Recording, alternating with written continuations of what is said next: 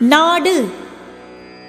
தள்ளா விளையுளும் தக்காரும் தாழ்வு இலாச் செல்வரும் சேர்வது நாடு.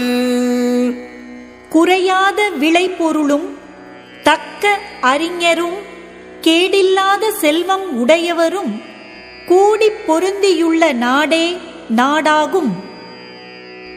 பெரும் பொருளால் பெட்டக்கது ஆகி அரும் கேட்டால் ஆற்ற விளைவது நாடு.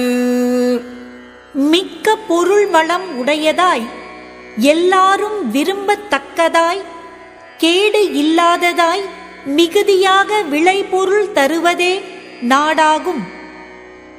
பொறை ஒருங்கு மேல் வருங்கால் தாங்கி இறைவர்க்கு இறை ஒருங்கு நேர்வது நாடு.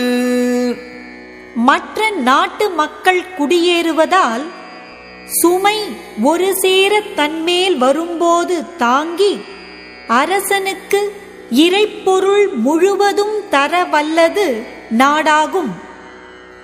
உருபசியும் ஓவாப்பிணியும் செருபகையும் சேராது இயல்வது நாடு. மிக்க பசியும் ஓயாத நோயும் வெளியே இருந்து வந்து தாக்கி அழிவு செய்யும் பகையும் தன்னிடம் சேராமல் நல்ல வகையில் நடைபெறுவதே நாடாகும்.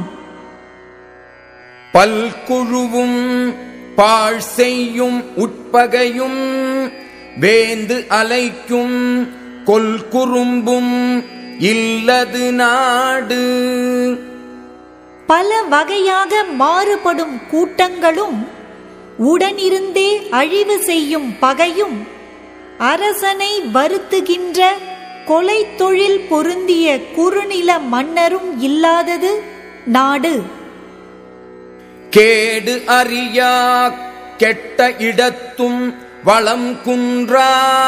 நாடு என்ப நாட்டின் தலை.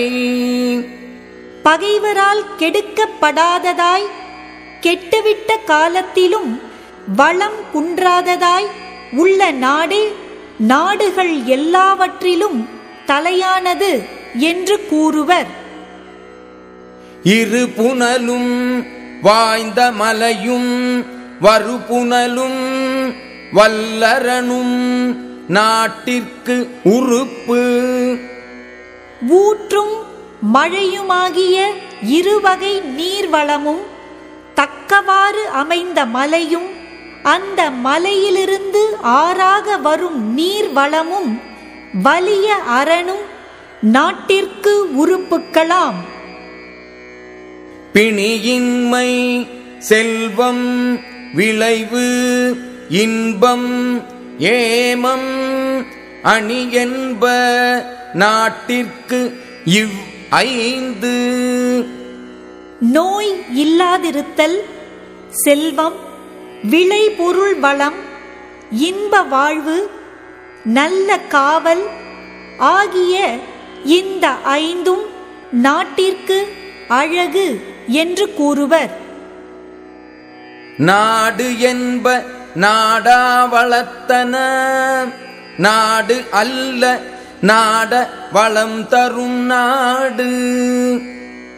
முயற்சி செய்து தேடாமலே தரும் வளத்தை உடைய நாடுகளை சிறந்த நாடுகள் என்று கூறுவர். தேடி முயன்றால் வளம் தரும் நாடுகள் சிறந்த நாடுகள் அல்ல. ஆங்கு அமைவு எய்திய கண்ணும் பயம் இன்றே. வேந்து அமைவு இல்லாத நாடு. நல்ல அரசன் பொருந்தாத நாடு. மேற் சொன்ன நன்மைகள் எல்லாம் அமைந்திருந்த போதிலும் அவற்றால் பயன் இல்லாமல் போகும்.